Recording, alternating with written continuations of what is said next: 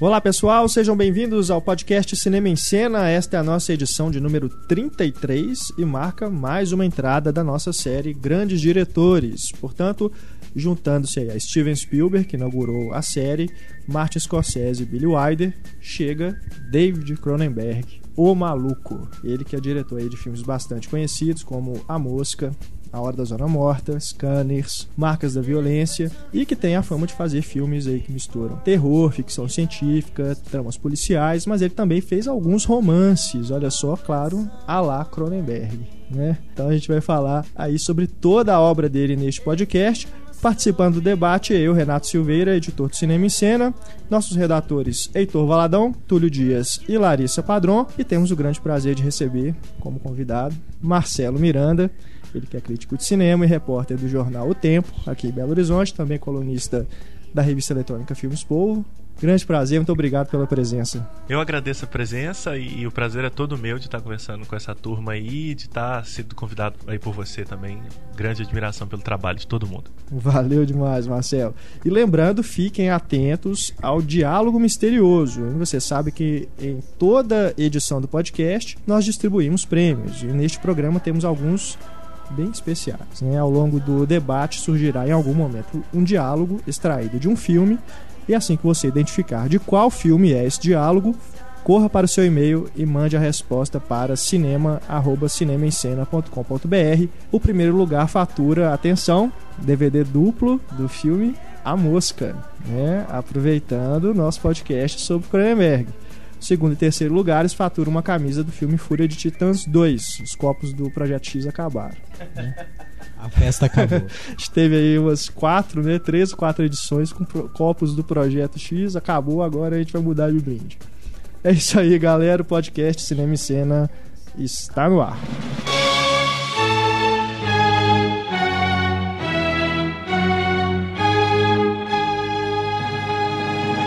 Visceral brutal, controverso, intenso, chocante, impactante, insano. Todos esses são adjetivos provocante. que podem provocante, todos são adjetivos, né, que podem ser atribuídos a David Paul Cronenberg, né, cineasta canadense que iniciou a sua belíssima carreira, né, belíssima, né, para os filmes dele é um termo bem legal também de ser usado.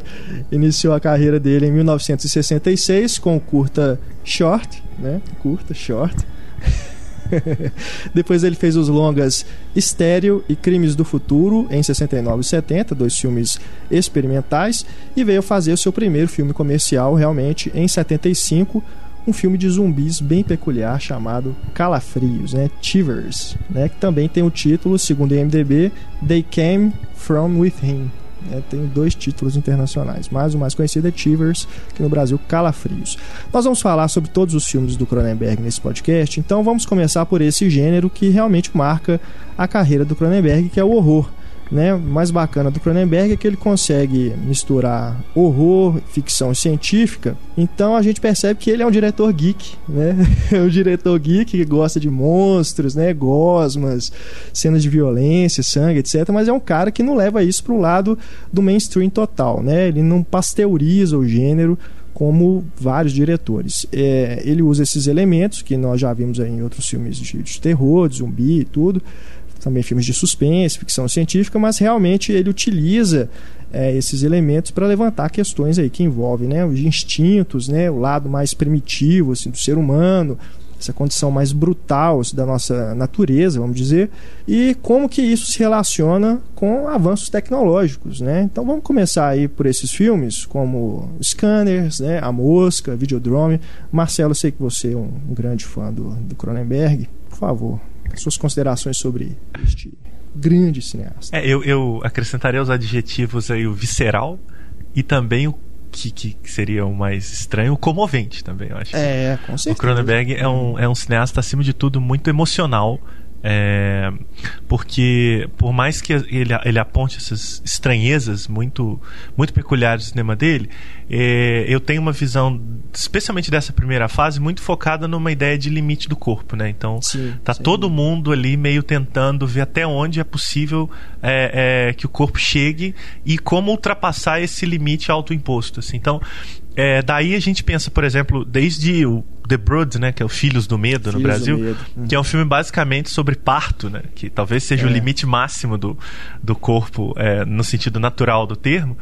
E aí você pega a mosca que já vai uma questão para além dos limites, né? Então Uhum. ele vai fazendo uma passagem muito interessante é, de até onde dá para chegar. E aí quando ele insere, eu acho, elementos, como você bem apontou, tecnológicos, ele vai lidar também com, com, a, com essa limitação no sentido da ficção, né? Então, por exemplo, eu me lembro daquele do.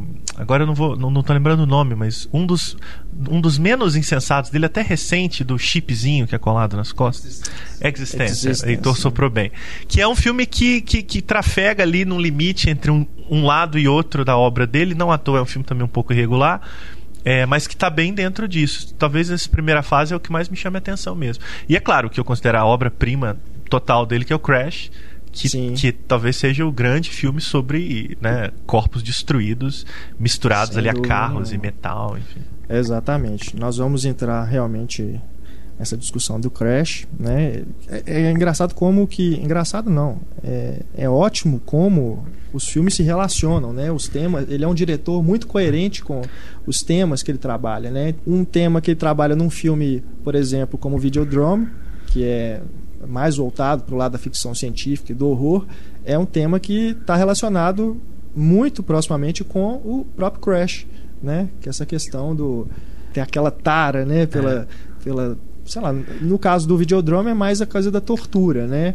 No Crash é mais a coisa realmente do- dos corpos destruídos, né? Da É. própria destruição do, Até deform- acidentes de deformidades, né? É. E, e- e- Mas vamos só abrir um parênteses aqui. É, Crash, gente. Nós estamos falando do Crash Estranhos. Prazeres. É, por favor, né? Não é o Crash do Paul Haggis, daquelas historinhas que se inter- interligam lá, aquela Oscar, palhaçada né? que ganhou o Oscar, não. Crash Ah. no limite, né? Isso, o subtítulo, né? É, e o, Do é o Crash no, no é limite Crash é o do Paul Prazeres. Nós estamos Eu falando não do sei de Crash. qual Estranhos outro filme você está falando. Eu também não deveria saber, preferia não saber, mas. Bom, vamos então aqui. Eu não gosto muito de seguir linha cronológica, não, mas vamos falar sobre esse primeiro filme, né? Para começar, o Tivers Calafrios, que é um filme sobre zumbis tarados. Né? Mas incrível, né? E, e também ele, ele tem muito. Os filmes dele tem essa coisa dos insetos, né? Ele gosta muito de inseto. E nesse primeiro filme já tem aquela lesma, né? Uma coisa meio estranha ali que vai realmente passando essa epidemia, né? Para as pessoas. E Cara, é, é- Como dizer, né? Eu acho que, acima de tudo, esse é um filme que ele tá experimentando não só as possibilidades de linguagem, mas ele tá experimentando se divertir fazendo cinemas. É. E isso fica muito evidente e patente no filme, né? Renato, quando você fala de zumbis tarados, você quer falar como? zumbis realmente tarados. É, As pessoas é, no filme, em vez delas quererem comer cérebros, elas querem comer literalmente Uau! outra coisa. É, Apesar de que eles não são mortos vivos, É. né? Mas são como, como se fossem. Como se fossem, né? É, o Tivers ele foi um grande sucesso comercial lá no Canadá. Inclusive suscitou várias polêmicas lá, porque assim como no Brasil, né, que vários filmes são feitos com lei de incentivo e tudo, lá também foi feito com dinheiro público, né? E esse filme bem, um filme de terror, cara, né, bem, né, grotesco e tudo, fez muito sucesso de bilheteria. Isso inclusive deu algumas dificuldades para o Cronenberg conseguir nos filmes seguintes o mesmo dinheiro, né, a mesma grana, as mesmas facilidades para realizar é, esse filme. Um filme que também é influente. A gente teve aí mais recentemente um filme de terror mais trash chamado Seres Rastejantes, né, Slither, que faz uma referência clara àquela cena da banheira, né, da, da Inclusive tomando no pôster já do filme. É, exatamente. E também o Alien, né? Do Ridley Scott, também aquela coisa do, do Alien, né? Dentro do, do, da- do corpo da pessoa e tudo. Também pode ser considerada aí uma influência desse filme. É um, é um conto de terror, né? É, é bem legal. É, aqui no Brasil, eu não sei se é fácil de vocês acharem. Ele saiu em É, DVD. sai em DVD, Não né? muito bom, mas é disponível. mas tem, É, se eu não né? me engano, pela Continental. Deve ser um, po- pode ser um pouquinho complicado de achar. É, como sempre, né, os filmes que a gente cita aqui, esses mais antigos, é talvez mais tranquilo de você achar na 2001 vídeo, que costuma ter ainda em estoque, né? Ou na DVD World também, as lojas virtuais aí é mais tranquilo de você encontrar. Mas realmente, assim, não, não espere achar em lojas americanas, submarinas. Não, mas sabe que é uma coisa interessante? Às vezes você acha é, em lojas como Submarino, lojas americanas, exatamente porque quem muitas vezes quem é, é, tá comprando filme procura exatamente nessas lojas que são especializadas, né? Na 2001 e tal, essas coisas. E aí acaba na distribuidora, 2001 fica sem. E aí de repente você olha no Submarino e tá lá, assim, um resto de estoque lá. E você às vezes encontra coisas surpreendentes na- nas grandes lojas. No filme seguinte do Cronenberg, Rabid, 77, que aqui no Brasil tem Tem um um belíssimo título brasileiro. É, o título bem, né? Como sempre, Aliás, né? eu queria depois eu quero fazer um parêntese a respeito Tá. disso. Enraivecida na fúria do Não. sexo. Enraivecida, tracinho, na fúria do sexo. Exatamente. Que é um filme que, imagino, você vai dizer do que se trata, é um achado É. que eu acho realmente precioso. Eu gostaria de ter tido essa ideia. Ele segue aí na mesma linha do, de horror do Calafrios, né? Fala também de uma, uma- uma epidemia que se espalha a partir de uma mulher que teve o corpo modificado em um experimento. Também, de certa forma, gera. É um, pode ser considerado um, um certo filme de zumbis, né? Mas tem mais a ver com, com a raiva e tem essa origem sexual, né? Você ia falar mais. É, não, é, na verdade eu ia dizer que não é esse que tem o elemento na axila da personagem. Ah, sim, não. É, é uma coisa também que é, é típica do Cronenberg também, né? Essas Ela transmite o, o bizarras, vírus né? pela axila. assim. É, é como se fosse uma ferradura. né? Exatamente, sai, ela tipo, tem uma- um- uns dentes, umas coisas É, estranhas. Assim, é, na hora que ela vai abraçar o cara, assim, né? Ela...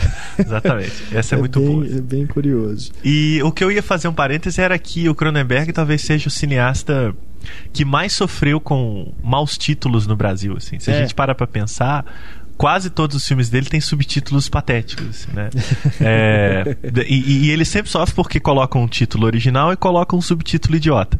Então você pega desde Spider, Desafie Sua Mente, É. Scanner, Sua Mente Pode Destruir, Pode destruir. Crash, Estranhos Prazeres. É, tem mais uns três ou quatro aí que a gente pode lembrar com bastante facilidade. E o Enraivecida na Fúria do Sexo é um achado, realmente. Esse é Videodrome realmente... também Sens- tem. É, é Videodrome, Síndrome a do síndrome do vídeo. Síndrome do- Pode lembrar quase Gêmeos, todo, mórbida mórbida semelhança. semelhança. Isso, Isso- E vai, eu acho que é quase que um compromisso, assim. Vai ter um filme. Hoje nem tanto, né? O Método Perigoso, Marcos da Violência, Aham. ok. Mas até na, acho que nos anos 80 ali era uma coisa meio. Tem que ter um subtítulo poderoso, assim. É que é essa coisa, né, cara? Como era filme... São filmes mais de terror, né? Talvez eles, os distribuidores pensassem que eram mais voltados para um público mais específico, né? Então colocavam... Até como ainda se faz hoje, né? Costumam colocar títulos e subtítulos chamativos, né? Talvez até para chamar um outro tipo de público, né? Vender mais. Bom, então em 79 ele fez Filhos do Medo, que aí visivelmente já é o filme que a gente vê que ele tem mais dinheiro, né? Uma produção mais caprichada, né? A técnica mais apurada também. É o primeiro filme dele de estúdio com, com marca, né? Com selo de Hollywood e tudo. E casa também mais uma vez com o Rabbit, né? Com essa coisa da, da epidemia, né? Da raiva e tal. E a gente vê como que ele já começa também a trabalhar a questão da maquiagem, né? Do- dos efeitos de maquiagem, né? Aquela cena que tem a mãe com os bebês, né? Aquela coisa é realmente bem, é muito bem feito, né? Para época, por 79 e até hoje ainda impressiona. E mais uma vez um filme que se encaixa aí no gênero horror. Filme estrelado pelo Oliver Reed, um filme muito bacana, também é tranquilo de achar aqui no Brasil, você sabe? Mesma coisa Mesmo, dos outros. Toda essa primeira fase canadense dele foi lançada, acho que pela Uhum. Continental, em cópias bem ruinzinhas, mas que tem locadora e encontra-se ainda em lojas. Uhum. Esse Filhos do Medo tem a, a manchete lá, né? Do anão comete assassinato. Tipo, aqueles moleques são realmente assustadores, cara. Eles são muito feios. A maquiagem, acho que ficou muito legal.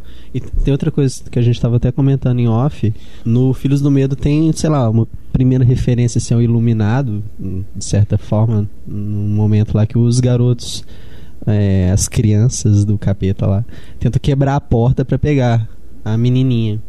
É, É. não, não é uma referência porque. É, não, não, não. é tipo, antes, o Iluminado. né? Mais casa, Tipo- né? Aham. O que mais que você ia falar? Tem o sósia do Peter Dinklage, do Game of Thrones, no papel principal. Incrível. Parece, parece mesmo. Mas isso é muito legal do que você tava falando do- da maquiagem e tal. Isso é muito legal no Cronenberg, porque ele não tem medo do grotesco, né? É. Muito pelo contrário, ele tem até uma ele todo filme dele, ele tem essa fixação pelo grotesco, os personagens né? dele têm essa fixação também. Então, enquanto a gente tá olhando, achando aquela coisa mais nojenta, mais esquisita, o pessoal tá lá completamente excitado com aquilo, né? É. Acho que acho que um, um, bom exemplo disso é o, o Existence, assim, que até para colocar, poder inserir lá o é. Povo, né, passa a língua pra lubrificar, é. assim, tal, é uma coisa que você olha e fala coisa Na porca, própria né? inserção, né? né é, os personagens, eles têm é uma... Completamente sexual de, de prazer, aquilo ali, né? né? De, é. Da inserção do, do do tubo na, na, pessoa. O que, que é bizarro é no Filhos do Medo, o psicólogo que toma conta da mulher, ele tem uma atração por ela e aparentemente ele sabe como ela é aquela coisa. Você vê que aquilo né, tipo, causa uma repulsa no personagem do Art Hindle lá.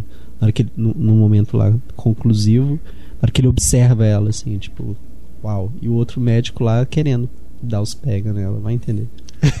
é isso que o Heitor falou e fazendo uma coisa fragmentada aqui, né? É, é muito, muito perceptível nos primeiros filmes, mas é interessante como Cronenberg, à medida que vai amadurecendo, ele, ele vai fazendo, ele vai ficando, colocando os personagens mais assustados com as próprias reações, né?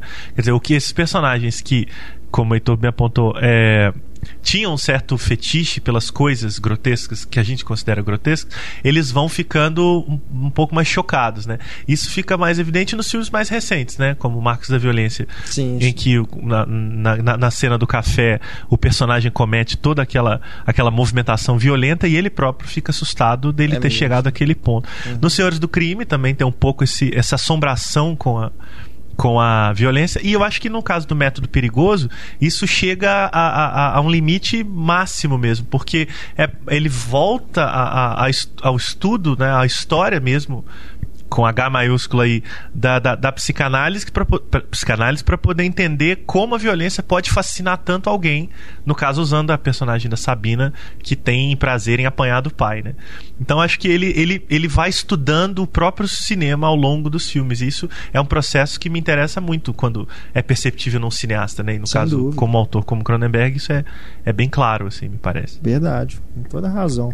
E uma coisa também que o Cronenberg sempre foca muito você falou aí do método perigoso, Marcelo, que fala sobre psicanálise e tudo, que é essa coisa da mente, né? Os mistérios da mente, né? Então, em 81, ele fez o Scanners, Sua Mente Pode Destruir, né? Que é, é um filme também mais de horror, né? Chega, de certa forma, é, é uma tentativa de ser feita uma... Como é que eu vou dizer? Um filme de não é de ação, mas de espionagem, porque cria-se ali uma, uma agência né, de, de, ser, de pessoas que são telepatas, né, que têm esses poderes destrutivos com a mente. Então, é um filme que, em que ele mistura né, já, ele já começa a demonstrar esse interesse, né, que não só no Scanners ele já ele demonstra isso, mas nesses filmes experimentais que nós estamos lá no início, o Estéreo e o Crimes do Futuro, também tem essa coisa do, da telepatia, né, usa muitos jargões científicos, né, nesses filmes dele e tudo, e é o filme que gerou realmente um sucesso comercial que se tornou até uma franquia, né, tem continuações, né, Scanners 2, A Força do Poder, Scanners 3, Duelo Final, filmes aí de já mais dos anos 90, e tem também os spin-offs, Scanner Cop de 94, Scanner Cop 2 de 95. Também tudo feito para vídeo. Né? E foi no, e, e o Scanners 1 não deixa de ser no cinema um precursor dos X-Men. Né? Com certeza. Com certeza. É, e essas continuações todas têm roteiro do Cronenberg, não tem? Não, não. Ele Eu não participou de nenhuma, é só, só os créditos dos personagens. É, ele consta ele nos créditos porque ele criou a história, é. então tem que dar o crédito para ele. É, ele não, não, É nesse aí que tem aquela cena famosa do cérebro explodindo, não é? é. O... Várias cabeças. É. O que me lembra muito também o desfecho de um filme do Brian De Palma, que, com, em que ele explode a cabeça do John Cassavetes também. Que eu esqueci o nome, mas que também é bem no desfecho, né? Assim se eu não me engano, é o A Fúria. Sim. É, qual é o nome dele em português? Em português não, desculpa, o nome original. É The Fury mesmo? É, e, e, eu acho que no caso do Scanners ele abre um precedente que o Cronenberg vai explorar bastante, que é essa, essa mistura, como o Renato também disse, de, do terror que ele já estava trabalhando nos filmes anteriores, com outras possibilidades de gênero também. Então, nesse ele brinca um pouco com o universo da espionagem e dali em diante ele vai sempre transitar o terror através de alguma outra coisa e com isso chegar às questões que interessam a ele, que acima de tudo eu acho é esse embate da, da, dos personagens consigo mesmos, com, com que eles estão com que eles estão querendo fazer deles próprios e às vezes não conseguindo ou quando conseguem não estão satisfeitos. Então eu, o terror vai, ser, vai estar sempre presente, né? Mas mas acho que ele começa a enveredar aí por um caminho de amadurecimento.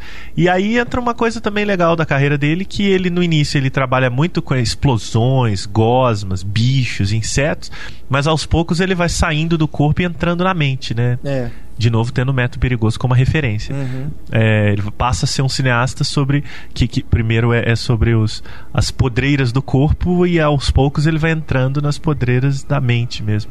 E aí as cenas de violência diminuem um pouco, mas não deixam de ser intensas também. Né? Mas... No Scanners, é, vocês falarem da cena do cérebro que explode, né? Essa cena, na verdade, ela, ela é no começo. É na hora que o personagem do Michael Ironside ele é apresentado ele tá num. Acho que é numa entrevista mesmo, né? E aí ele tá aquele. Como é que ela marcante, faz a demonstração, é a que... né? É. Que, que é uma cena fantástica também, né? Filme de 81 pra época, pô, é, até hoje é realmente impressionante tudo feito, né? Na época não tinha CGI, não tinha computação gráfica nem nada, uma coisa realmente impressionante. Se eu não me engano, existe um projeto de remake do, do Scanners, né? Já, eu assim, acredito. Já tinham e, falado é, sobre aquela isso. coisa, é, realmente poderia ser feito perfeitamente. É uma história que, como gerou essas continuações aqui mais fuleiras, né? Poderia perfeitamente gerar uma refilmagem, né? Mais trabalhada e tudo, mas que possivelmente é, não vai chegar. É, com toda refilmagem é meio desnecessária. Não mas... deve ter o envolvimento dele também, né? Eu vi que vai ter uma refilmagem provável do Filhos do Medo. The Brood? É, é. com previsão pro ano que vem. É. Só retomando como a Marcela estava falando do, da mudança da, do corpo para a mente, mas eu acho que desde o começo isso foi sempre teve essa característica psicológica, assim, o corpo está refletindo muito do, do, do que está na mente. É, o corpo só, só segue, né, um comando. E até na mosca você vê isso claramente, assim, como você vê toda, toda a mente do personagem pelo corpo. É, o legal da mosca é que mostra a mudança é total, né? Não é só física. Uhum. Tudo nele muda, né? Assim, você pega um cara, um nerdzinho, né, que, que tá lá fazendo os experimentos dele e tal, e de repente esse cara, assim, não só a transformação física, né, mas ele, ele se transforma completamente, assim. Ele, a partir do momento que ele, que ele começa. O, corpo dele começa a mudar, a cabeça dele muda completamente. E eu não acho nem que assim que a gente pode dizer que é um, um acesso de loucura nem nada disso. Porque é literalmente um cara, né, que a vida inteira, teoricamente, você pensar aí, foi um cara, né, que viveu de estudar e, e, e, fisicamente nunca se impôs a ninguém, a nada, e aí de repente esse cara se descobre fazendo coisas que ele nunca poderia ter feito antes, né? E a gente pensa assim, aquela velha história de nerd, leitor de quadrinhos, se um dia você ganhasse superpoderes, o que você faria? Né? E aí mostra o lado mais negro assim da pessoa, assim, a gente pensando assim, não, eu sou uma pessoa boa, eu sou uma pessoa, um cara legal, tal, não sei o que, né? Mas se você tivesse a oportunidade de fazer muito mais, o que que você, que que você faria, né? E é o que mostra o cara. Eu iria dar porrada nos outros, eu iria pegar a mulher que eu quiser, né? Por aí vai. É, e A Mosca é uma nota pessoal é que foi o primeiro filme que eu tenho recordação de ter me embrulhado o estômago. Aliás, talvez o único, porque eu não tenho é. muita sensibilidade com, uhum. com imagens fortes. Quer dizer, contanto que sejam ficção, né? É. Eu, coisas reais eu prefiro não ver. Uhum. Mas na ficção, não, não, não. Né, de canibal, holocausto, qualquer filme do Lúcio Fulci é de tranquilo. Uhum. Mas a música eu não sei o que, que acontece ali, que o filme realmente tem uma questão física que me incomoda bastante. É. O, o, que eu acho engraçado na moça é que ao mesmo tempo que ele é repulsivo, tipo, o cara vomita e depois come, o que é, é nojento, você não quer olhar.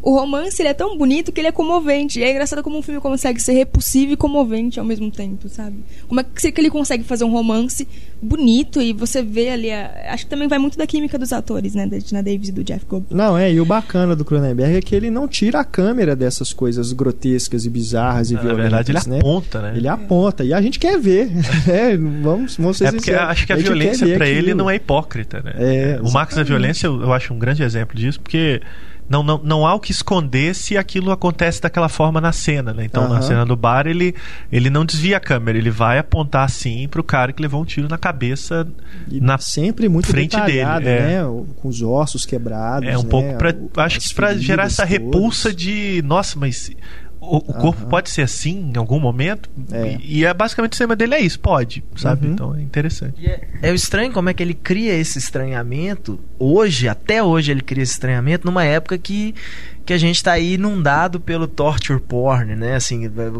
as pessoas tentando fazer as coisas cada vez mais gráficas no filme de terror.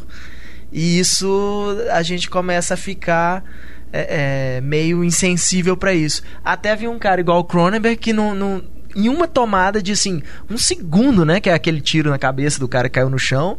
que- e você assusta com aquilo, né? Você, você de repente sente uma, uma coisa ruim, assim, de ter visto aquilo. Mas eu acho que o banalizar é, ju- é justamente o contrário, é você não mostrar, tipo, não importa a vida da pessoa. Eu acho que o que ele faz é justamente o contrário, não importa, sim, eu tô te mostrando. É, e, e a violência pra ele é feia, né? Ela nunca é muito bonita, não. Assim, ela é necessária, mas nem por isso ela vai ser muito bonita. Agora, o, o- eu vi uma entrevista recente com ele, no- até tem até no YouTube, é, em que o, o- o entrevistador, até um pouco chato, assim, fica perguntando sobre se ele nunca sentiu nada de mostrar algumas coisas muito pesadas e tal. E ele diz que recentemente ele ficou bastante obcecado em ver vídeos de, de violências reais, enforcamento na- no Iraque e tortura não sei aonde, e porque ele nunca tinha se dado conta do quanto que essa violência está presente, é, não só na ficção, e ela pode incomodar tanto. Então, então ele fez uma coisa meio crash, assim, ele, ele começou a, a- a ficar é, bastante fascinado, mas num sentido do choque, com a violência real, assim. E para ele é muito interessante. A essa altura, né, da, da carreira, ele, ele se chocar com determinadas violências do, do, do mundo real, digamos assim. Que medo do filme do próximo filme dele, então, é, né? vai com passar em Cannes, aliás, até interessante falar isso, Cosmópolis, Cosmópolis, né? Concorrendo Que é inspirado num livro do Dom Delírio, que aparentemente, pelo menos pelo livro, não há nenhuma cena, nenhuma sequência é, visceralmente violenta.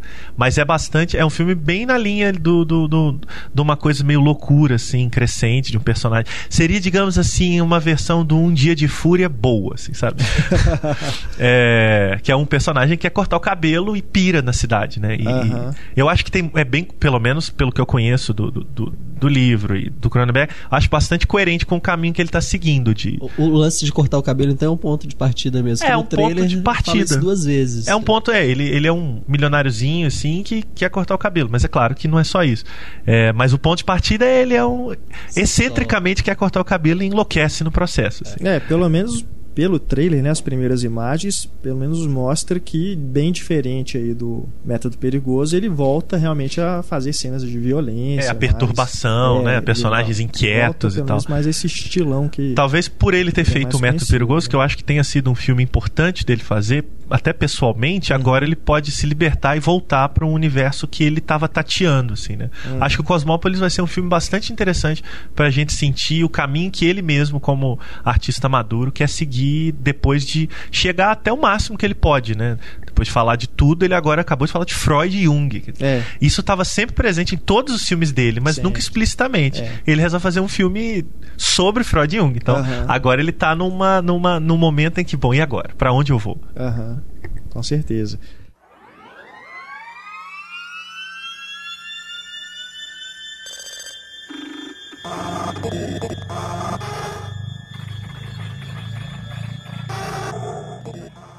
A gente falou aí do essa coisa de mostrar, né, o torture porn, né, que o Heitor citou aqui. Em 83 a gente falou primeiro da Mosca, que era que é de 86. Em 83 ele realizou aí talvez pelo menos dos, de todos que eu, que eu conheço do Cronenberg que estão mais vivos assim na minha memória, o Videodrome de 83 é o- um dos que eu mais gosto, realmente. É o- talvez a gente possa considerar aí que é o primeiro realmente grande filme dele, em que ele não não faz só um filme de terror, é um filme que realmente levanta discussões, né? Temas relevantes, polêmicos que inclusive são atuais até hoje. Se você rever o filme hoje, ele ainda está falando de coisas que se discute aí muito da mídia, né? Essa fixação de você ver é, programas, né? Como esses aí, Brasil Urgente, né? Essas coisas que mostram, fica focado no crime, mostrando, né? O lado podre da, da, da vida, né? Essas coisas, é, mostrando o lado podre de uma forma, né? Sensacionalista, né? No caso aqui do Videodrome, é um, um se, se passa num futuro, mais ou menos, um É meio futuro indefinido, né? distópico, assim, uma coisa. O James Woods interpreta um produtor de TV é, que tem um canal de TV, né, que faça filmes eróticos, né, umas coisas mais, umas coisas mais pornográficas e tudo. E ele atrás de uma, no, uma novidade, né, uma atração para renovar e o, a programação, ele descobre um sinal pirata desse programa chamado Videodrome que não tem história, não tem nada, é simplesmente uma câmara, né, um, um lugar assim vermelho e tudo que tem uma pessoa uh, vendada sendo torturada, uma mulher, né, amarrada lá sendo torturada, chicoteada e tudo. É o que remete aí, lógico, claro, quem já viu o albergue lembra de, dessa coisa de a pessoa pagar para torturar né, sentir prazer naquilo. Aqui no caso é o prazer de assistir aquilo, né? Mas é um filme que, que também tem todas essas coisas do Cronenberg, né? Tem coisas grotescas, coisas do corpo, né? Eu acho que nesse filme, salvo engano, é o primeiro dele é, em que o personagem e, e, e, objeto se fundem quase literalmente, é, né? assim, é. que é uma coisa que ele vai trabalhar, especialmente no Crash, né? Uhum. De uma maneira muito forte, assim, mas que nesse filme ele eleva a potência também, máxima. Né? O cara se funde depois. Se fundir é. com a, com a, Então acho que é quando ele máquina, coloca né? as coisas meio no mesmo nível. Assim, é. né? O homem deixa de ser só homem para ser máquina e vice-versa. Então, uhum. isso também é uma questão muito interessante para ele. As máquinas, elas têm um componente orgânico, né? No Existence também tem isso, né? Aquela, aquele revólver, né? É, que é feito exatamente. de ossos, né?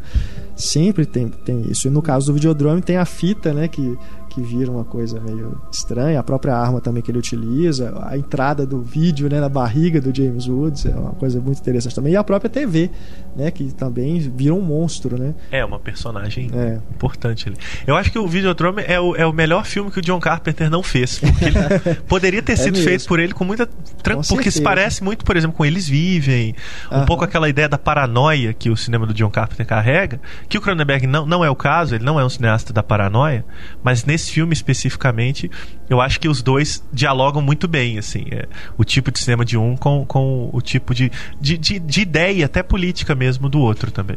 Uhum. Ah, eu tava lendo, acho que esse foi um filme que o, o Cronenberg estava enfrentando na época problema com a crítica, com a galera comentando da violência dos filmes dele.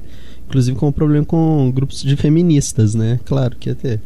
E o filme acaba sendo uma resposta dele para isso, pelo próprio personagem de querer buscar essa coisa explícita, essa coisa visceral como se fosse um reflexo dele próprio. E também em resposta a isso, ele meio que, que, faz essa coisa da fusão dos gêneros, assim, o homem e a mulher no filme. E diz que ele tinha feito um final alternativo em que duas mulheres desenvolviam pênis, assim, e mandaram ele cortar. ah, não, essa, esse Sensacional.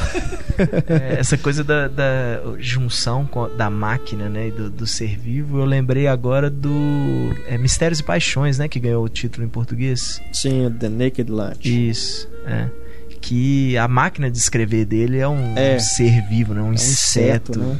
esquisitíssimo. E eu acho que talvez seja o filme mais esquisito Com do Cronenberg. É, é, é nonsense total, né? É muito nonsense. É, é baseado no livro do William Burroughs, né? É. E realmente é um filme que mistura noir com é fala sobre drogas, sobre homossexualismo. É um mistureba danada, né? O cara é o escritor, né? O Peter Wheeler, né? Isso. É o Robocop. É, poucas coisas que o é. Peter Wheeler fez de destaque, né? Depois do Robocop. É, é então tem uma trilha de jazz, né, tudo? É, trilha de um saxofonista chamado Ornette Coleman. Uhum, que tem é tudo a ver, né, caralho. né, com o estilo do filme. A melhor trilha sonora. O Hot Shot faz um trabalho legal em todos os filmes, é o contribuidor habitual é, do Cronenberg. Frequente. Mas a trilha sonora desse filme é sensacional. Na hora que coloca jazz na parada, não tem como não ficar bom. É. e mais uma vez, é aquilo, é como. É, é quase como se a história toda nesse filme se passasse dentro da mente de não, um, não dá pra sacar um aqui qual que é a viagem. Malucos né? do Cronenberg, né? E o filme foi. Ele não foi bem, né? Foi um fracasso. Não, é. Até hoje ele é meio esquecido, às vezes, meio deixado de lado. O cartaz que eu acho genial, né? Que é o cara com a máquina de escrever na cabeça, né? É muito bom. Pra gente o que cartaz, escreve, o filme car... tem um certo fascínio, né? Pra gente que trabalha com ah, escrita, ele tem é. uma, uma um, um interesse a mais, né? Mas realmente é muito maluco, cara. O filme é muito. Ah, se, e a se mulher eu... matando as baratas com se eu, se eu me lembro. Esse vicio em inseticida, né, cara? Se eu me lembro. Robocop deter, é, viciado em deter em pó, cara. Se eu me lembro corretamente, na hora que ele escreve, na hora que ele usa a máquina de escrever lá, a máquina de escrever sente prazer com aquilo, É, assim, né? Ela fica. Exato. é. É, o- nem, é, nem é o prazer dele em escrever, a máquina que começa a ter uns, uns tremeliques, umas Mais coisas assim. forte. Mais forte. Mas o. Que também tem essa coisa do. Tem uma agência ali, né, por trás. Tem, ali, né? é, eu- tem um tempinho que eu assisti já. É, é, Mas eu, eu- nossa, você é falou do cartaz em, né, da, da máquina de escrever no lugar da cabeça do, do personagem. É, infelizmente, o cartaz americano, provavelmente, né? Porque aqui, Ah, se eu não me é. engano, é simplesmente uma foto do, do, do Peter Weller com a Judy Davis, eu acho, né? Que, é a, A Judy que Davis, faz é. A, a- Tem o Ian Holm também nesse filme, né? Que depois volta a trabalhar com ele. É, simplesmente uma foto dos dois, assim, ele abraçando ela por trás, assim, uma coisa meio Sexy. sexy, assim, né? Aquela coisa boa de capa É. de vídeo, videolocadora, né? Acho que tem outra coisa legal nesse filme, acho que eu não reparei em outros filmes do Cronenberg, é o visual dos personagens. Como é que é, tipo uma coisa bem clássica, todos as- acho que as próprias cores do filme ajudam nisso. Uhum. Mas o visual dele é bem chamativo também. Aliás, o Cronenberg que trabalha, se não me engano, com a esposa dele, a Denise Cronenberg, que é a figurinista, né? Pelo menos ela ajuda no visual, sempre a compor o visual dos filmes. Falamos aí do Mistérios e Paixões, a gente estava falando antes do Videodrome, né? Videodrome de 83, e olha só, no mesmo ano ele lançou o que talvez possa ser considerado o filme mais mainstream dele, que é A Hora da Zona Morta. Né? A Mosca, claro, também fez muito sucesso, é um filme mais popular e tudo, mas A Hora da Zona Morta, que é baseado no livro do Stephen King, é um filme mais é, contido nesse sentido do, do grotesco, né? Não mostra muita coisa. Né? É um filme que dá pra você assistir com sua mãe. Né? É, olha, se não falassem que era do Cronenberg, eu nunca ia adivinhar. Tanto que virou série de TV, né? É, virou uma série de TV Porque agora. não tem ninguém 2002, tarado, né, pervertido sexual, não tem nada nojento. É, não parece, mas ao mesmo tempo ainda tem- nós vemos os temas dele não, lá, é, né? tem, o, tem o assassino e tudo. Se, eu não, se eu não me engano, é, o- é, Mas é, É, bonitinho. também, o romance do filme é bonitinho, É um tem nada de- E é um filme de estúdio, não é? o- A Hora do Zona Morta? É, eu não, não sei qual estúdio, cara. Eu acho que, Acho se que eu é não me engano, a Hora da Paramount. Zona Morta ele foi contratado pra fazer, assim, não era uma coisa. Aham, é sim, meio igual a sim, mosca, sim. claro, ele dá aquela, né, aquela coisa pessoal É o dele o primeiro- tempo todo, mas é um filme que ele foi contratado O primeiro pra fazer. roteiro que ele não assinou foi esse, É. A Hora- da Zona Morta. Só, o A Mosca ele é uma refilmagem, não é? É, É, a refilmagem A da Mosca da Cabeça, Cabeça Branca. E o A Hora da Zona Morta é um livro do Stephen King. É. Isso. Mas É. também tem ali essa coisa dos poderes psíquicos, né? O- Sim, o, sim. Christopher Walken, né? Ele é- tem premonições, Tem né? premonições. Me lembrou até o personagem do Matt Damon no Além da Vida, né? Exato. Segura na mão, se depois É. tem aquela coisa, né? E, e meio que prever o que vai acontecer na vida Mas dela, o- o passado também. Ele consegue ler, né? A, a vida da pessoa. O futuro, na verdade. Ele, É, ele vê alguns. É, ele vê é, no- no exato, flash é. do futuro. É. Isso. Igual a mocinha do Charmed, né? É A bruxinha do Charmed. Mas ah, isso, ah, isso para mim comprova a minha teoria que, se possível, todo diretor vai fazer de vez em quando, um, por mais independente que ele seja tal, de vez em quando ele ainda faz um filme de estúdio que seja apenas só para futuramente produtores bancarem os filmes dele, né? Assim, ele conseguir dinheiro para fazer a grana, conseguir dinheiro para fazer os filmes que ele que ele realmente quer fazer. Mas sempre você pode olhar com, né, todos os grandes Todos não, né? Claro que não, mas vários grandes diretores independentes que hoje trabalham né, com dinheiro de fora para não precisar ficar se, se podando para os estúdios.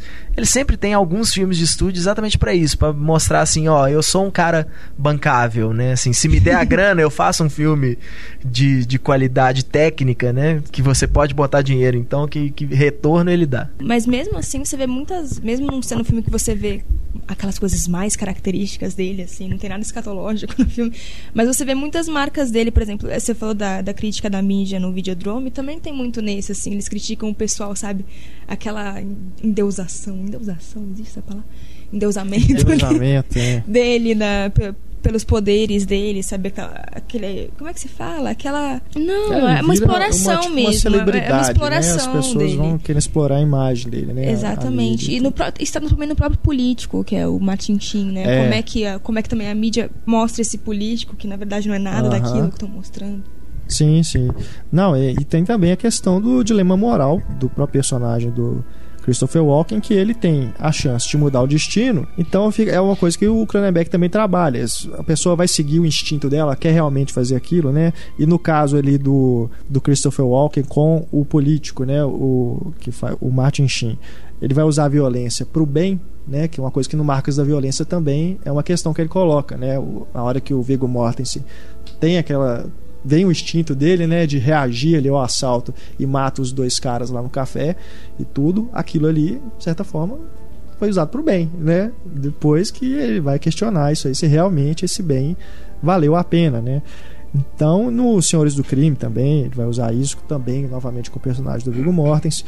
Então, é realmente, é, apesar de ser esse filme mais de estúdio, né? Que, inclusive a- tem uma música tema até mais marcante que nos outros filmes ele tam- talvez não tenha, né? Que é a trilha sonora é composta pelo Michael Kamen.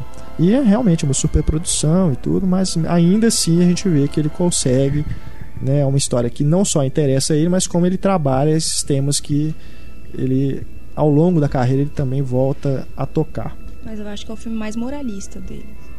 Eu acho ele bem, no final, bem moralista. né, coisas do talvez até do Stephen King, né? Não sei, eu não li o livro, não sei se é diferente. não conheço. né? Mas, mas o mínimo deu é oportunidade típico. pro Cronenberg trabalhar com Christopher Walken, que seria o ator que eu colocaria no meu filme em qualquer momento da minha vida. Christopher Walken é massa mesmo. Gêmeos, mórbida semelhança. Agora a gente já começa a sair um pouco dessa coisa dos filmes de horror, né? Apesar de esse não ser literalmente um filme de horror, ainda tem elemento, um elemento claro ali. Jeremy Irons com aquele cabelo é um filme de terror, cara. É que o Gêmeos ele começa a colocar mais forte também uma questão muito interessante do Cronenberg, que é o uso dos instrumentos, né? Sim. Não à toa já houve, acho que até no Brasil, se eu não me engano, ex- exposição com os instrumentos utilizados nos filmes dele. Ah. É, se não no Brasil, já houve isso com Aham. certeza. Que é um. a- que- porque os instrumentos que ele usa e que no Gêmeos ganha uma aura maior, porque o personagem é médico, É, eles são gine- ginecologistas, É. né? São dois É. irmãos gêmeos vividos pelo Jeremy Irons. Jeremy Irons, são criados para os filmes, né? São É. engenhocas bizarras, Aham. estranhas, que servem basicamente para provocar fissuras corporais. assim. É. Então são instrumentos realmente estranhos. Ah, eu não sei se, se é uma, se- se, por exemplo, se é a Denise Cronenberg que bola, eu não sei se ele tem alguém que faz o design dos instrumentos. Mas são elementos muito marcantes que eu acho que no Gêmeos começa a ganhar um corpo que não vai parar mais, né? Uhum. Se parar pra pensar aí, dali em diante, quase todos os filmes dele vai vão trabalhar com instrumentos estranhos que servem para infligir algum tipo de modificação, assim. É, Passando desde as maquininhas da existência até Sim, tesouras sim. e coisas bizonhas o, mesmo. Os Gêmeos também, que é aquela coisa do título, né? O original é Dead Ringers, Gêmeos Mórbida Semelhança no Brasil. Mas é o filme que eu achei que mais se aproximou aí do método perigoso, nessa questão da- das discussões é, mais científicas e psicológicas, né? Ele realmente se diferencia aí do, desses outros filmes dele, como A Mosca, né? O Videodrome, Scanas e tudo. Com a diferença, talvez, de que o. Até, claro, a diferença é óbvia porque são filmes de tempos diferentes, mas os personagens dos gêmeos são perturbados do método perigoso, estão estudando a perturbação. É, verdade. Eu não acho o Freud meio perturbado, maluco. Ah, não, certamente, mas pelo menos é, porque eu- até onde eu sei ele não se diagnosticou. A Kira Knightley é uma perturbada no filme.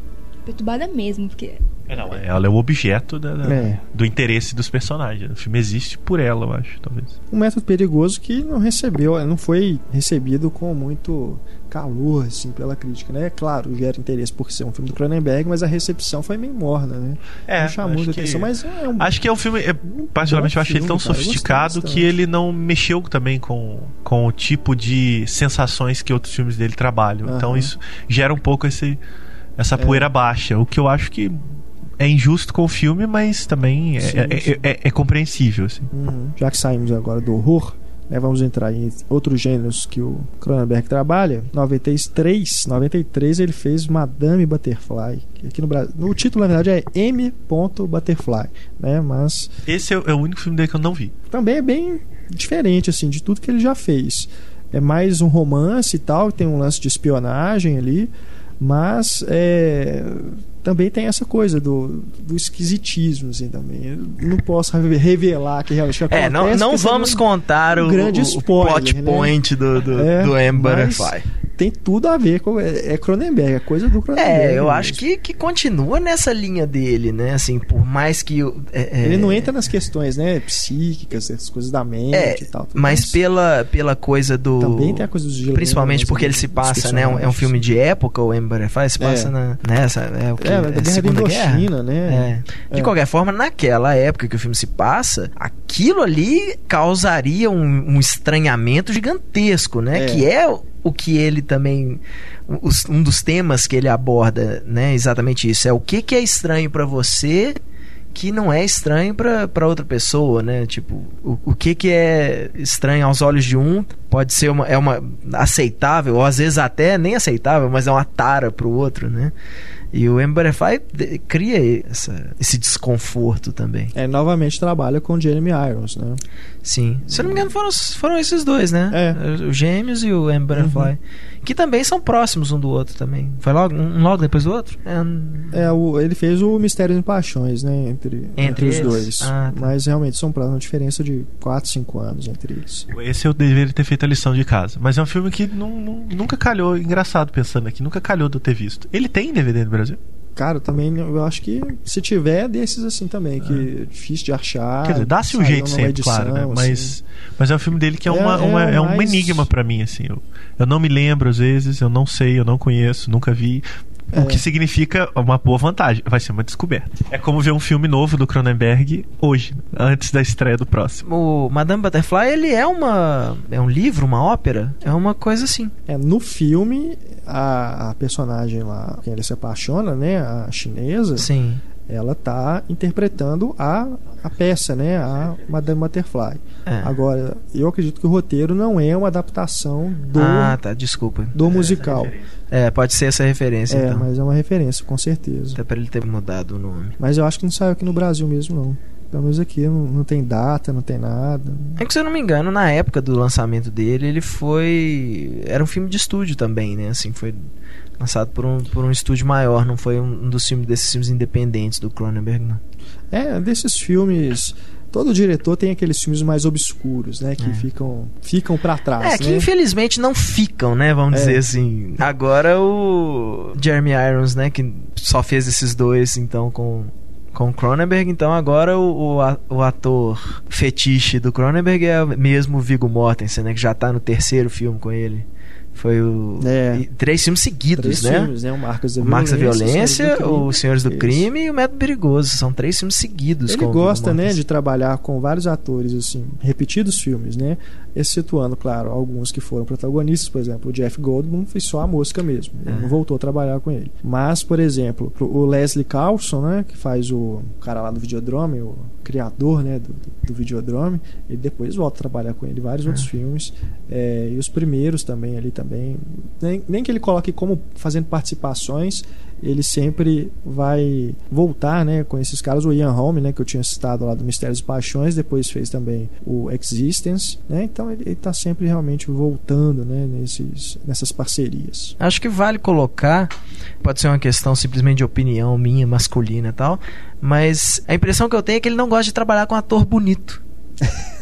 Acho que assim, o primeiro, né, talvez assim, que você. o Viggo Mortensen você considera Michael Não, é Fassbender. falar. Acho que talvez Michael o primeiro que Fassbender. seja assim, não, esse aí não tem jeito, a mulherada tá apaixonada pelo cara, é o Michael Fassbender. Que o Viggo Mortensen, antes do Senhor dos Anéis, ele era um. Honestamente, ele era um carinha de segunda. Fazia o cocô do cavalo do bandido ali e tal. fazia um, um vilãozinho do filme, uma bobagem assim.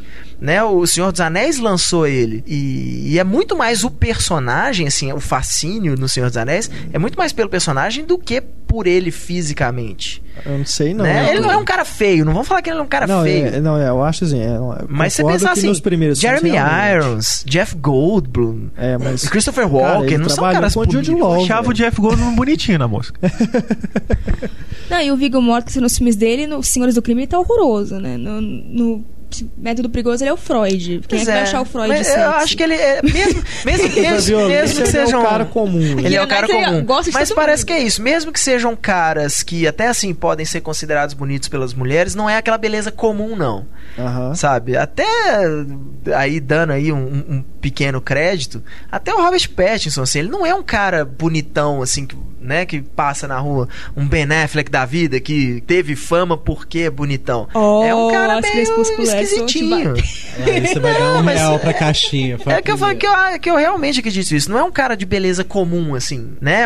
É ele, ele virou o que virou por causa do, do filme que fez. Mas o Cronenberg parece que sempre tem essa coisa, assim, tipo, não, pode ser bonito, mas não pode ser bonitinho, não. Né? Acho que dificilmente a gente um dia vai ver ele trabalhando com um Brad Pitt ou um Tom Cruise, assim e tal, porque, tipo, não, É, bonito assim, não quero, não. assim, também é. Não, é engraçado é que porque pode tem- ser bonito. No meu filme ele vai ficar esquisito. Tipo, o Jude Law no Existing, ele tá meio esquisitinho. Ah, tem Tem a isso. Jude Law, James Spader. James Spader é um Ah, não. legal, Não, né? o Ja- o James Não Spader é, é- pode ser bonitinho, esquisito. É. né? É, é, mas eu realmente eu me esqueci do, do, do Jude Law. Jude Law, na época que ele fez E o Existência, ele, o tava, tava no auge. o. Ray Fiennes também não é considerado. Não, Fiennes não é um bonitão assim, não. Eu é vilão e tudo quanto é eu tenho filme. opinião formada sobre isso. É, eu sou fã número um do Ray Fiennes, acho ele. Você tá falando. Mas não acho que ele seja bonito clássico, não. Pode ser o bonito. Mesma coisa do Viggo Mortensen. É o bonito, assim, tem seu charme, mas é o bonito esquisitinho, assim e tal. Entendi. Que é um puta filme, Spider, É, né, cara? vamos falar do Spider. O Spider É- de 2002. Isso, e eu, 2002. depois eu quero contar uma historinha do Spider. Vamos, vamos lá. Não vamos sei lá. se, quer dizer, não é, não é nada novidade, mas eu acho divertida que o reza, reza os fofocas de Cannes, né? De que o David, há uma história de que David Cronenberg e David Lynch têm uma treta que ninguém sabe bem qual é. Então reza as fofocas canísticas de que quando quando o David Cronenberg foi presidente do júri, e o David Lynch concorria, salvo engano, acho que com Estrada Real, se eu não me engano. É, ou, ou eu vou trocar a ordem, alguma coisa assim. História E- real, né? História real. Eu falei o quê? Você falou estrada. Que absurdo. Você misturou estrada, Estrada- perdida com história Exatamente, real. história real. É. É, ele concorreu que era um, talvez um dos grandes trabalhos do Lynch, um trabalho surpreendente e tal, era favorito, mas o Cronenberg, presidente do júri, deu a palma de ouro é pro filme dos Dardenne, Hum. naquele ano. É, e aí, quer dizer, já existia uma rixa. Quando o Lynch foi presidente do júri, o Cronenberg disputava com Spider, que era um favoritíssimo, mas o Lynch deu a palma pro pianista do Roman Polanski. então rezam as fofocas de que foi uma um alfinetou o outro nessa É né? é Porque, curioso, de fato, é. eram dois filmes que naqueles anos estavam entre os favoritos. Aham. História, tanto História Real quanto o Spider. E ambos presidentes dos júris há um- umas, É. umas conversas de bastidores de que eles batiam o pé no júri de que não iam premiar aquele filme. No- Claro, Eles não devem- diziam, mas acho uma, há uma né? rixa. Quem é o mais esquisito, né? Quem faz filme mais esquisito. Agora eu tenho que admitir, cara, minha primeira sessão do Spider eh, foi eu fiz tudo errado. Eu fui com primeiro assim, fui com um casal de amigos que já não, isso, esse tipo de coisa já não me ajuda assim a, a, a entrar num filme assim, porque toda hora que alguém, né, se mexe na cadeira assim por alguma coisa, já me meio que que eu fico eu perco a atenção, assim, fico querendo saber o que, o que, que os dois estão remexendo ali. É, Eu sou enxerido, infelizmente. É, e aí, cara, eu lembro que eu assisti o Spider e eu não entrei no filme, né? Assim, eu não prestei atenção e tal. E saí do filme e falei, olha, e aí, né? Aquela coisa, e aí, o que, que você achou? Eu falei, não entendi bosta nenhuma. E depois, cara, ela falou, nossa, mas é, isso aqui, mas. é, e- e- ouvindo as conversas ali do pessoal saindo, ninguém tinha entendido também, não. Pouca gente ali que eu, que eu ouvi ali que tinha alguma coisa realmente útil pra falar.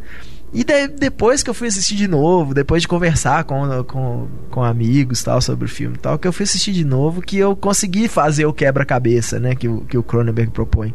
E é tão bacana a forma que ele propõe esse quebra-cabeça, porque ele não explica absolutamente nada. Tipo, é, é- vai vendo. Que uma hora você vai, vai. Assim como o personagem lá do Ray Fiennes com suas. Com a sua teia, né? Uma hora você vai ligar essa teia toda aí e você vai entender o que acontece também.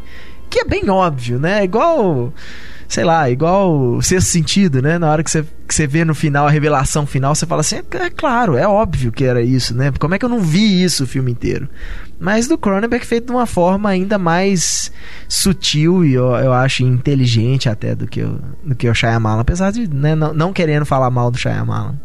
É, lembrando que o Spider também é adaptado de um romance, né? De um livro e que já era confuso por si só, mas que ele leva isso pra tela de um jeito muito interessante, porque ele trabalha muito com o cenário, né? Acho que é um filme muito de, de ambientação mesmo e, e de paranoia, de todo de qualquer ponto de vista. Talvez seja o, o, primeiro grande filme deles, basicamente sobre a mente, assim, né? Não só sobre mente e corpo, corpo, mas basicamente sobre coisas dentro da cabeça. Assim, que eu acho, eu acho um filme bem especial, assim, também. Eu tenho que fazer uma retificação aqui porque eu tô, eu acabei dizendo que o Cronenberg é incestuoso, porque a Denise Cronenberg é irmã dele, é a esposa. Denise Cronenberg que trabalha aí com, ah, com Nesse caso a gente nem se espantaria. No, nos figurinos, né? Desenvolve o design das roupas, né? Do, também outras coisas, né? O visual do filme como todo ele trabalha junto com ela. Então, desculpa, Cronenberg. Levando em consideração, levando em consideração os filmes do Cronenberg, se falasse que os dois são irmãos e marido e mulher, ah, claro, né? Só podia. É.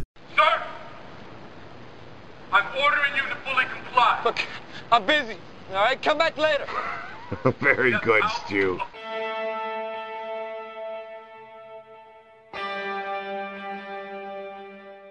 Então, aproveitando aqui a presença do Marcelo, você, Marcelo, que falou aí que o Crash é o seu filme favorito do Cronenberg, falou um pouquinho sobre ele, né? Que realmente ele é considerado um, um dos filmes mais polêmicos, né? Porque na época aquela questão da censura toda, né? O, o Heitor tá até lembrando que o que o Shame causou hoje, né? Nos Estados Unidos, que é uma coisa do, da censura NC-17, né? Que é a, a, censura máxima e tal. Aconteceu a mesma coisa com o Crash. Justifica? É, não, nenhuma censura, pra, mas é, é, até por, por, por questão pessoal, nenhuma censura é justificada. Então a gente nem. Melhor nem entrar nessa questão é. da censura. mas é, eu acho que o, o Crash, claro, ele foi uma bomba, porque é, ele lida ali com todo tipo de assunto que o puritanismo proíbe, né? Natural, e, e lida de uma forma muito direta e autêntica, né? Bomba Sexo, no sentido de ser uma coisa é, explosiva. É, a, né? a bomba no sentido, no bom uhum, sentido, de uhum. perturbador, né? Então, que é sexo, violência, fetiche, perversão, são todas coisas que é melhor, né? Que o puritanismo em si tende a censurar mesmo, né? E ele não tem nenhum tipo de pudor com isso. É, e tem ali também uma coisa de, de, de, é, de, de, limite até da, da, da, da, da própria perturbação, né? Então são personagens. Quer dizer, tem um. Acho que o James Spader, né? Que ele é, digamos assim, o nosso alter ego, né? A figura que se assusta com aquela nova realidade ali que ele descobre do, do fetiche por acidente de carro é, e vai entrando naquele universo tentando levar a esposa junto, né? Tanto que o filme fecha um ciclo quando a esposa sente alguma coisa. É. Então eu acho que é, é, nesse sentido ele é, é interessante a postura do Cronenberg de colocar um personagem é, que representa um pouco o choque do espectador, mas nem por isso fazer com que o filme seja menos chocante.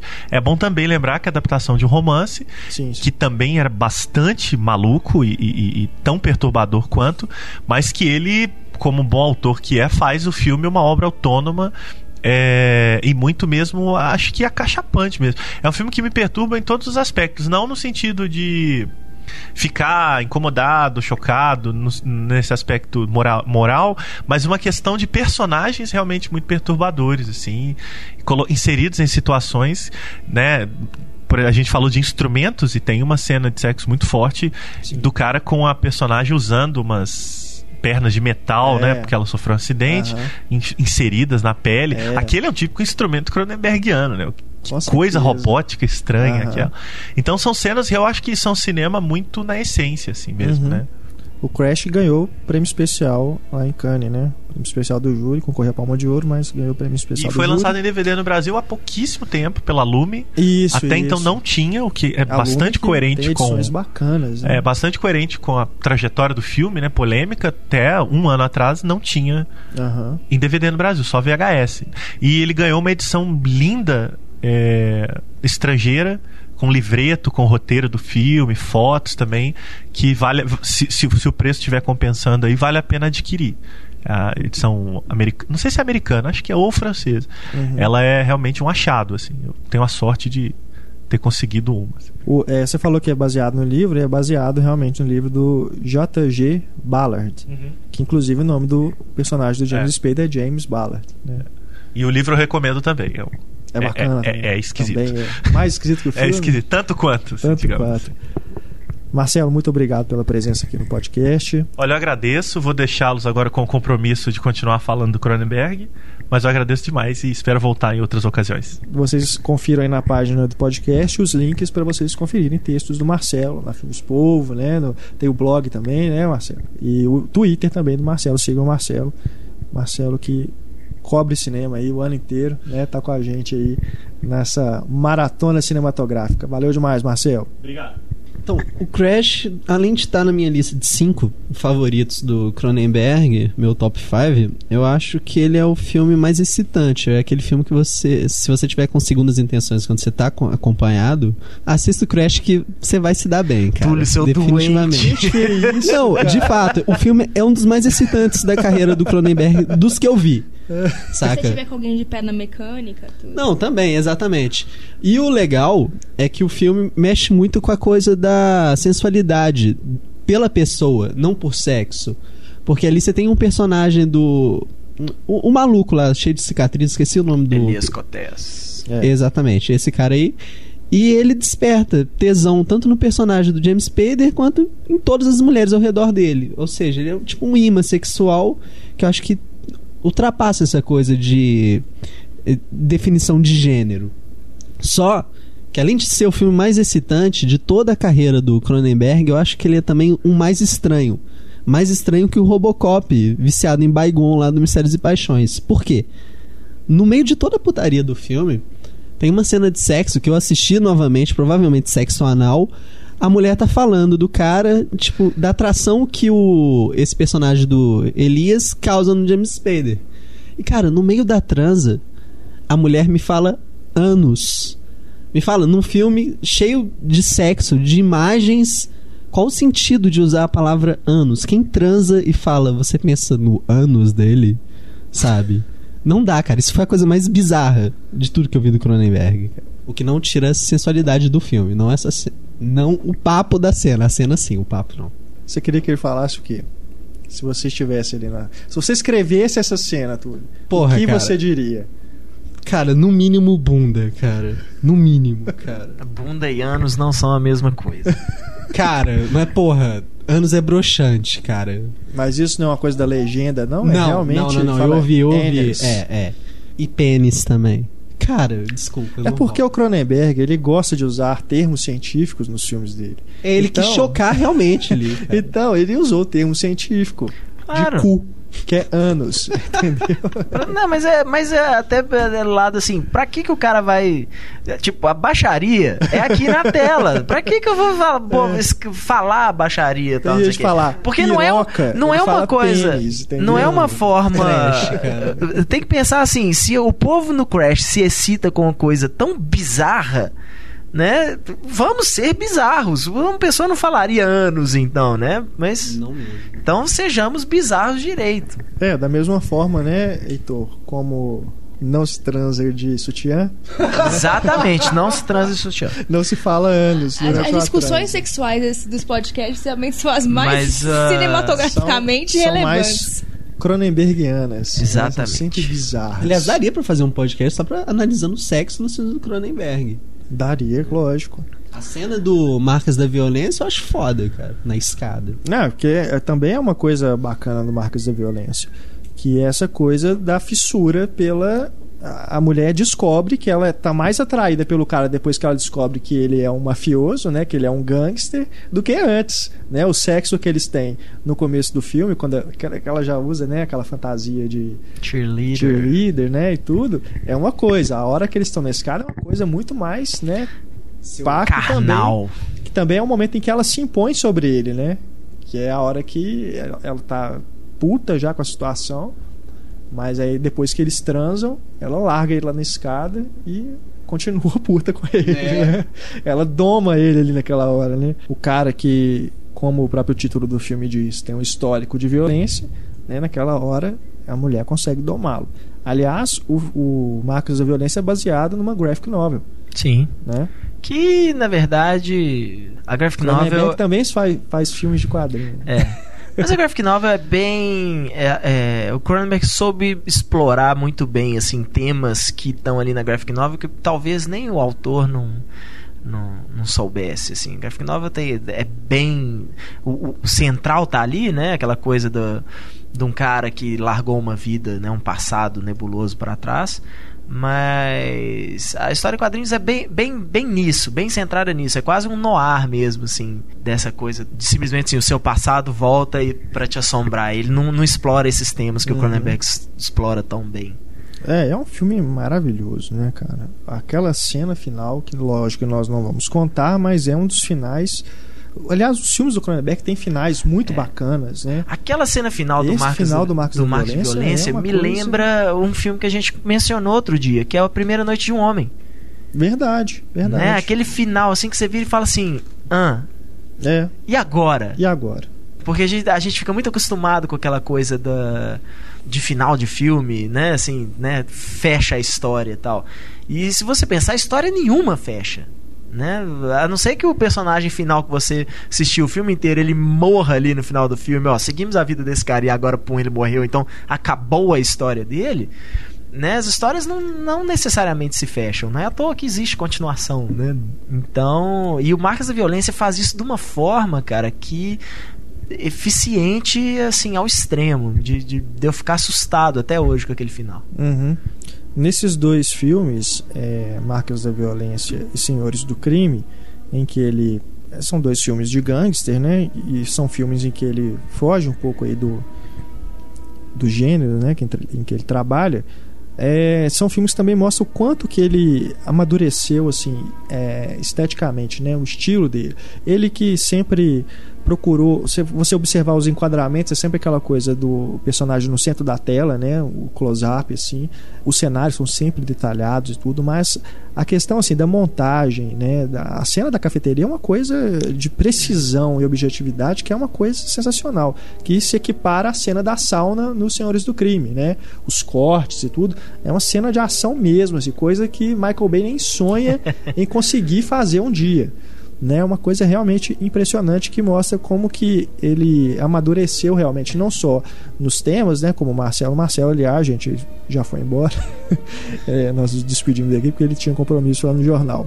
É, mas a gente continua aqui falando do Cronenberg e mostra como que ele amadureceu não só nos temas, né, a forma como ele trata os temas dele, mas também como diretor, né, um a- amadurecimento técnico, né. É, o, o amadurecimento técnico hoje é uma coisa que vem, parece que vem naturalmente para esses diretores da, da década de 60, 70, não só por eles, né? Não só pela, pela experiência, mas até pela evolução da tecnologia, da prática do, do pessoal assim que que trabalha com eles, né? Então isso facilita muito. Você e, e é muito prazeroso ver isso, ver essas colaborações constantes, assim que você vê que é sempre assim um diretor de fotografia que complementa o diretor, né? O próprio compositor de, da, da, da trilha sonora, tal. Como é que esses caras se complementam, assim, essas parcerias que sempre ocorrem. E eu acho que o Cronenberg é um, é um desses casos, assim. É um cara que, que não tem medo de, de, de conhecer coisas novas pra pra melhorar isso nos filmes dele. Vocês estavam falando da cena da sauna, que eu acho uma das cenas de ação mais sensacionais que eu já vi, assim. E eu acho ela tão Sei, engraçada- por que que você acha? Não, não tem nada de sexual naquela cena. É. Não tem nada de sexual Não, naquela cena. É não. Tipo. Nada. é tipo a Kristen Dunst Nada. pelada no melancolia. Nada. Aquilo é triste, aquilo não é sexual. Uau, eu, é, é, é, Túlio, por favor. A cena da banheira, eu tô falando, não a outra cena. Ah, tá. aham. Mas uh, Que eu, eu, não acho, vi ainda, então cuidado. eu acho aquilo um, um tapa na cara daqueles machões que vão assistir aqueles filmes de ação. Ah, quero ver porrada aí. Tá bom, você vai ver uma cena de porrada com um cara completamente pelado. Pelado. Mas não mostra nada. Lógico, Mostra tudo. Absolutamente pra você tudo. ver. Ah. Não foi mal, ele não é o Michael Fassbender. Se fosse o Michael faz É porque o Túlio pensa assim no passe livre, né? Um fo- É. A câmera fechada na, na cara do sujeito e o Bilal do outro. do- É Mas mostra, se fosse o parece. Michael Fassbender, o David Cronenberg colocava a câmera só da cintura pra baixo. Boogie Nights, né? O, cara azar dele, parado quem na não frente do espelho lá chacoalhando a cobra. pois é, agora vamos passar agora para a nossa sessão Taras Bizarras. Não, é, o Cronenberg ele é tão descarado que até em filme que não cabe sexo ele tem que enfiar. No outro lá que é mais certinho, o. o A Hora da Zona Morta, tem uma cena também que a mulher ele já tá casada, mas não, precisa ter sexo nesse filme. Ele vai colocar assim. No Existence, tem uma cena que eu falei, nossa, Cronenberg, como você é descarado. Mas é, é legal, porque faz parte. Se você pensar, o sexo faz parte da vida. Eu sei, É. mas. E ele, não tem medo disso, Mas sabe? Isso eu eu acho acho uma coisa é que até bacana onde dele. não cabe ele dá. No Existem tem uma cena que eu falei, ah, não, isso é descarado demais. Não, cabe Que, sim. é, não, Em qualquer lugar. que o Jude Law tá pegando do nada os personagens. Ah, faz parte dos nossos personagens no jogo se relacionarem. Eles começam a se pegar ali pesado, não sei o quê. Aí passa pra outra fase do jogo no qual eles não têm relacionamento nenhum. Foi tipo, você me enganou, Cronenberg. Só pra enfiar essa cena do Jude Law pegando a Jennifer Não, Jones. não, não acho, não. Não é isso não. Mas é... o Existence, né, Heitor, a gente podia ter incluído, inclusive, no Filmes Gêmeos, né? O podcast de Filmes É. Gêmeos, porque ele foi feito no mesmo ano do Matrix, né? Uhum. E são filmes também que trabalham com essa questão das realidades alternativas, né? Você, os dois têm essa coisa do conector, né? Da bioporta, né? que no Existence é uma coisa totalmente já mais grotesca, Cara, o, Cronenbergiana. o- o Marcelo fala, falou que a mosca embrulhou o estômago dele. O Existence meio que me embrulha o estômago. Aquele bichinho lá fazendo aqueles barulhinhos lá É. na hora que coloca a bioporta lá, aquilo ali. Que aliás o Existence é a primeira vez que ele trabalha com CGI, né? Com computação gráfica. Tem aquele bichinho de duas cabeças lá É. que você vê que é feito em computação gráfica. Nos outros filmes dele, ele não É, ele mexe. costuma usar boneco. é sempre tipo boneco. Inclusive nos comentários do DVD de A Mosca, ele fala que se o filme fosse feito hoje, Ah, provavelmente o monstro lá, né, todo transformado. Seria um boneco de computador. Ia e na época eles muito fizeram seu charme, né? realmente o fizeram o boneco inteiro, tamanho É. real e tudo, e tinha as pessoas controlando lá. E é genial, né? Ia perder Aquilo- muito aquilo do é- charme. Do, Não, do totalmente. Fico, Ele é, fala é, isso. Cara, é sabe um qual... negócio eu concordo com ele. Sempre, sempre achei isso em relação a CGI e comparação a efeitos práticos, né, efeitos de maquiagem. Uhum. A sensação que você tem de aquilo ali existir mesmo, a presença física daquilo, né, junto com os atores no set, é totalmente diferente. É. Totalmente diferente. Não só para a interação do, dos atores com aqueles efeitos, né, com bonecos, com efeito de maquiagem, robôs e tudo, mas também pra gente que tá assistindo e vendo a, a interação ali. É, os grandes diretores, eles sabem que, que uma tecnologia tem que complementar a outra. Né? Então, é, é, é, não adianta você, por exemplo, você pega o- o- os aliens do. Isso eu acho que fica muito claro na série Alien, né? O uso do- dos alienígenas, de fantoche, de, de, de bonecos, essas coisas, no Alien 1 e 2, e depois na, nas, no, no 3 e no 4, que tem muito CGI, né? Principalmente o 4, praticamente. Acho que deve ter, assim, talvez aquele alien grávido que aparece lá, assim, Aham. né? talvez aquilo tenha um, um- um boneco ali, aquele alien esquisito que nasce também e tal. Mas eu lembro no, no, no Alien 3 tinha, já tinha muito CGI e tal.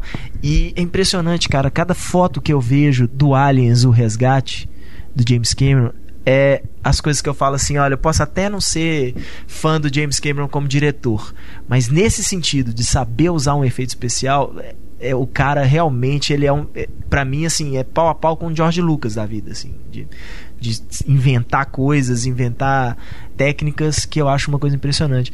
E o Cronenberg, eu acho que ele nesse sentido ele ele ele não, não mexe em time que tá ganhando, né, vamos dizer assim se o legal vai ficar uma prótese, é uma prótese. Não, não, não, nós não vamos usar um efeito especial, um, um green screen para fazer isso aqui não. É, no próprio Existence que ele usa esse bonequinho, né, de computação, mas todos os outros efeitos a gente vê que é realmente, inclusive maquiagem e tudo, né?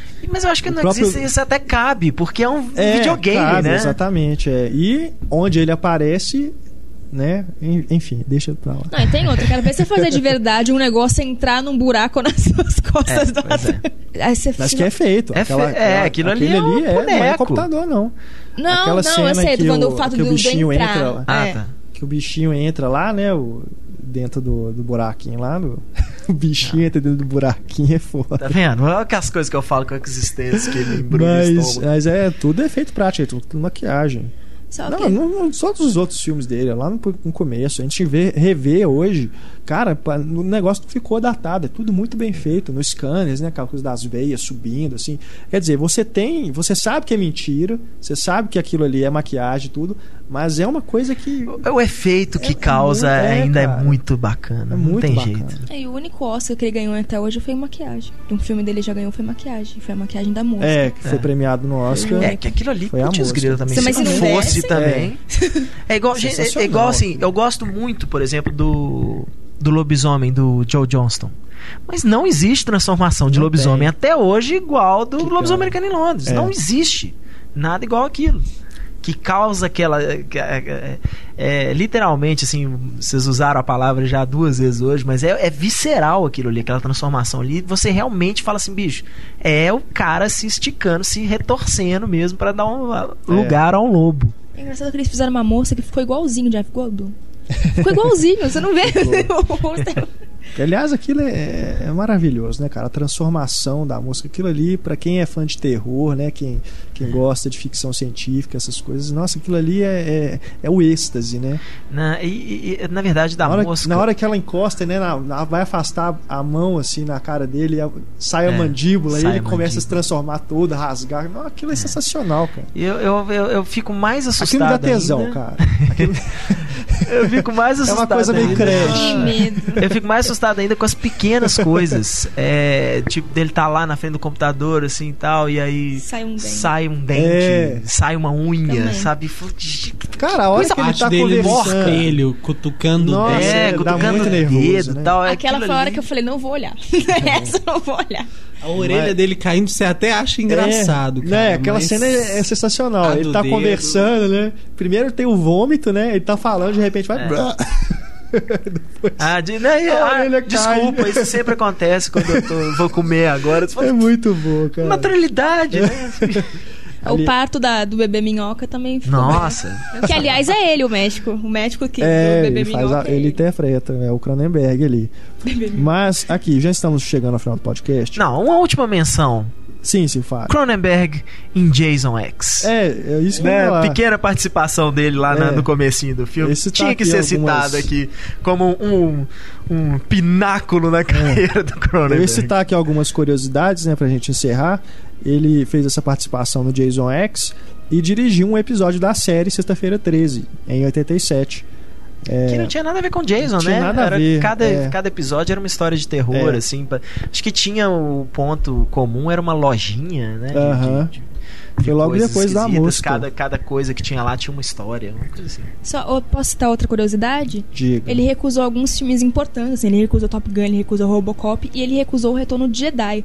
Aí eu viajei e imaginei como é que seria a Slave Leia do Cronenberg. Imaginei. Primeiro que ela fico- estaria completamente nua, ela não estaria de biquíni, coisa É, nenhuma. primeiro, que, o- que, primeiro que ele faria uma cena de sexo entre o Jabba e a Princesa Isso, Leia. aí ela ia começar a acariciar o Jabba, e ela passa a mão na língua dele, a língua dele ia sair, alguma coisa assim. Tipo, eu fico imaginando como seria Slave Leia do David. Aliás, o David Lynch também recusou o Retorno de Jedi, né? É, esse- esses caras estavam.